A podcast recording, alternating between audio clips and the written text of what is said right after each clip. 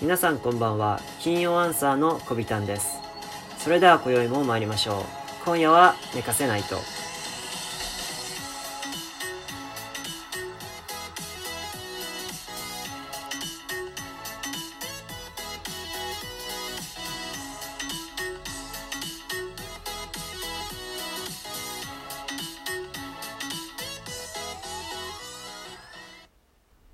さあ始まりました。今夜は寝かせないと。金曜アンサーのこびたんでございます。このラジオはですね金曜アンサー私こびたんがあなたの12分をお借りするそんな一つなぎのラジオとなっております。さて皆さんこんばんは、えー、はじめまして。今回から、えー、金曜アンサーを務めますこびたんと申します。えー、まずあの最初自己紹介からいきたいと思うんですけれども、まあ、もう皆さんご存知だと思いますが私たち7人はですね同じ高校の同級生でしてでしかも同じ部活でまあ高校時代長い時間を一緒に過ごした仲なんですけれどもこの前あの皆さん最近流行りのあの Zoom ってあるじゃないですか。であれを使ってこの部活のメンバーで、まあ、この7人以外にもいたんですけれども、まあ、そのメンバーで Zoom 飲み会になるものをしたわけですよ。でそこでこのラジオの話が出たんですね。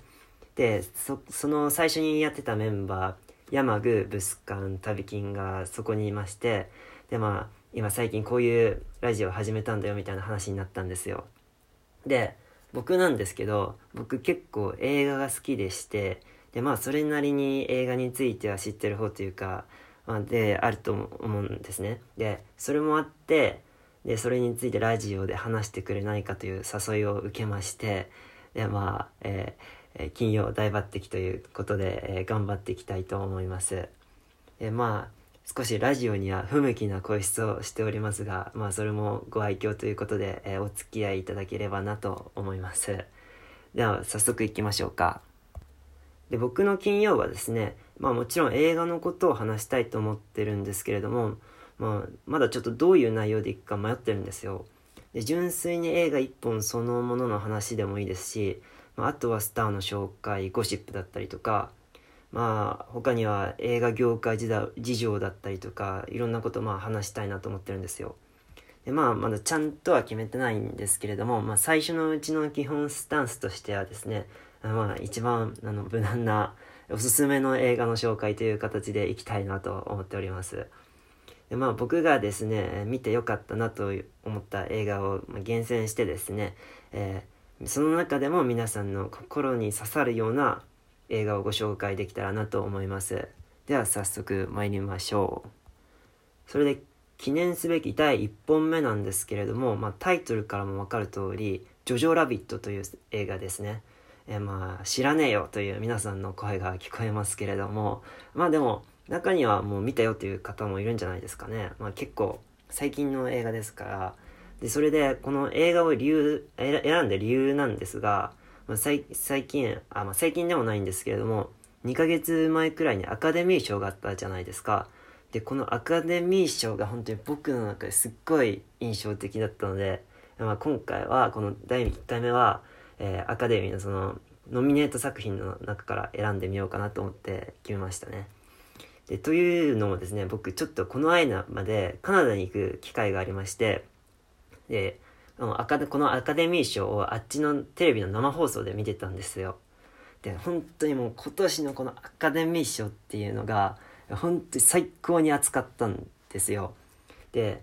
作品賞のノミネート作品も見ても分かる通りですね、まあ、世間を賑わせた化け物級の映画が本当に勢ぞろいしてたわけですよ。で、まあ具体的に言いますと、パラサイト、ジョーカー、ワンハリー、1917といったですね、もう超超大物映画がですね、もう本当にせめぎ合ってたんですね。で、しかも、この超大物映画の他にも、うん、本当に素晴らしい作品ばかりでして、本当に今年は映画の大豊作の年だって言われるくらいだったんですよ。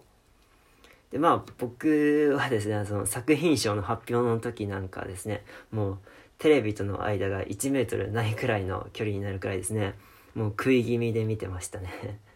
で個人的にはもうずっとパラサイトをしてたんですよ。で押してたんですけれども、えまあ、下馬評ではあのゴールデングローブ賞でゴールデングローブ賞で、作品賞を取った1917がもう圧倒的1位だったんですね。えー、でも作品賞は1917でほぼ確実だ確実だなんて言われてたんですけどもだったんですけれどもいざ蓋を開けてみるとなんとなんと「パラサイト」が受賞ということでもう本当に涙が出そうになりましたね。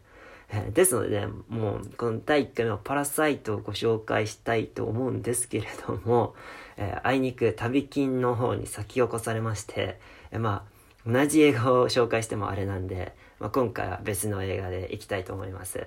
まあ、パラサイトの方ですはね、あの、旅金の方から第2弾の放送、放送もあるよと聞いておりますので、皆さんそちらの方期待しましょう。で、僕が選んだこの「ジョジョラビット」なんですけれども、決してその、パラサイトに引けを取るようなしょぼい映画ではないわけですよ。で、まあ、映画賞を取ったりだとか、まあ、ノミネートされた作品がいい映画というわけではないんですけれども、まあ、一つの指標としてみますと、この「ジョジョラビット」なんと今年のアカデミー賞6部門もノミネートされてましてでしかもその一つは受賞というですねもうしっかりとした化け物級映画なんですね。で僕も本当にこの映画見て本当非常に素晴らしいなと思いましたので今回皆さんに、えご紹介したいと思います。え前置きが非常に長くなりましたね。すいません、えー、まず映画の概要ですね。はい。えー、この「ジョジョラビット」はですねアメリカで2019年10月18日公開されました、えー、第二次世界大戦中のドイツを舞台にしたなんと戦争映画です。で監督は最近マーベル映画のあの「マイティー・ソー・バトル・ロイヤル」でもう一躍世界で有名になったタイカー・ワイティティという方ですね。で皆さんあのこの戦争映画と聞いてもう本当にいきなり戦争ものか重いなと思ったんじゃないですかね。思いますよね。えー、でも皆さん残念です。その予想外れでございます、えー、実はこの映画ジャンルとしてはですねコメディに分類されるんですよ。で本当にもうストーリーも物語全体を通しても終始笑えるんですね。えって話ですよね。戦争なのにコメディそんなことあっていいんっていう感じですよね、え、え、でもその答えなんですけれども実はこの映画、え、コメディの中でもブラックコメディという分類になるんですよ。でこのブラックコメディというのはですね、まあ、戦争とか、えー、差別とか政治といったですね、まあ、非常に重くてセンシセンシティブな問題をですね、まあ、コミカルに風刺するという、えー、ものなんですね、えー、僕なんですけども本当にこのブラックコメディっていうジャンルが大好きなんですよ。でと言いますのもブラックコメディコメディって本当に作るのがすっごいむずい難しいんですよ。でコメディに偏りすぎても、えー、チープな印象になってしまって、えー、あの問題を軽視してるとも捉えられますし逆にでもそのコメディ要素が全くなくても、えー、やっぱり一定数の人から敬遠されがちな内容ですからその本当にバランスがすっごい難しいんですよ。でも逆にそのバランスが取れると本当に多くの人に強いメッセージが与えられる素晴らしいそのジャンルなわけですね。で、今回このジョジョラビットの監督のタイカ・ワイティティもこう言ってます。コメディは観客を寛大にし、メッセメッセージを伝えやすく安くする。まさにそその通りですよね。で、えまあ、そのバランスがすっごい大事なんですけれども、そのバランスがもう究極的に高いレベルまで取れてたのが、あの、パラサイトだったんですよ。で、まあ、パラサイトの話になってまたなってしまったんですが、まあ、今回はジョジョラビットなんで戻しますね、えー、このジョジョラビットはですねまあそのバランスという点では本当にうまく撮れていてその本当にすごい素晴らしい映画なんですよ、まあ、ジャンジャンルの話はこれくらいにしておきましてもう次俳優陣なんですけれどもこれ本当に非常に豪華です、まあ、羅列しますとスカーレット・ヨハンソンサム・ロックウェルさらにレベル・ウィルソンですね。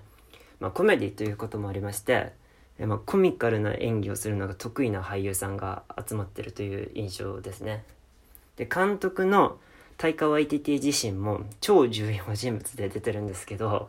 でこの人もともとコメディアンでして本当に 本当にそれもあってこの人の演技がすっごい面白かったですね。であと主人公の子が今回子役子役の子なんですね。えー、ローマン・グリフィン・デイビス君という子なんですけれどももうこの子本当に可愛らしくてですね。でもう今回しかも今回がデビュー作だそうですね。まあそんな超豪華な俳優陣なんですけれどもここでえっともう10分ですね。えっと、えー、確実に間に合いませんので、